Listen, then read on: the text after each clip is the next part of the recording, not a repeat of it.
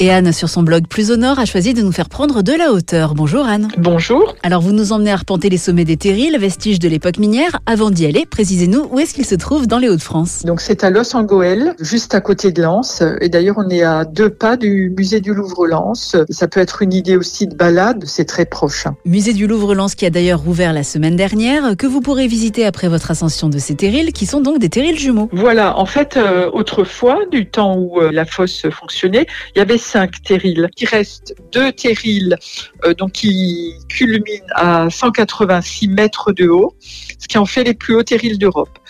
Et par ailleurs, euh, il y en a un qui est ce qu'on appelle tabulaire, c'est-à-dire aplati, et qui constitue une sorte de plateau entre les deux terrils. Et donc c'est la première étape. D'ailleurs, quand on va grimper, euh, on va d'abord se retrouver sur ce plateau. Jusqu'au plateau ou bien jusqu'au sommet, est-ce que tout le monde, quel que soit son niveau, peut escalader ces terrils? C'est très très bien aménagé. Hein. Il y a plusieurs panneaux qui expliquent vraiment très bien les deux circuits. Un fait 4 km et demi et l'autre fait 7 km. Au départ, on part sur un, un chemin qui est très large le chemin devient un petit peu plus étroit et la toute dernière partie, donc pour monter au sommet de ce 74A, là c'est vraiment très sportif. C'est à chacun de voir euh, est-ce qu'on est en, en, mesure de continuer ou pas.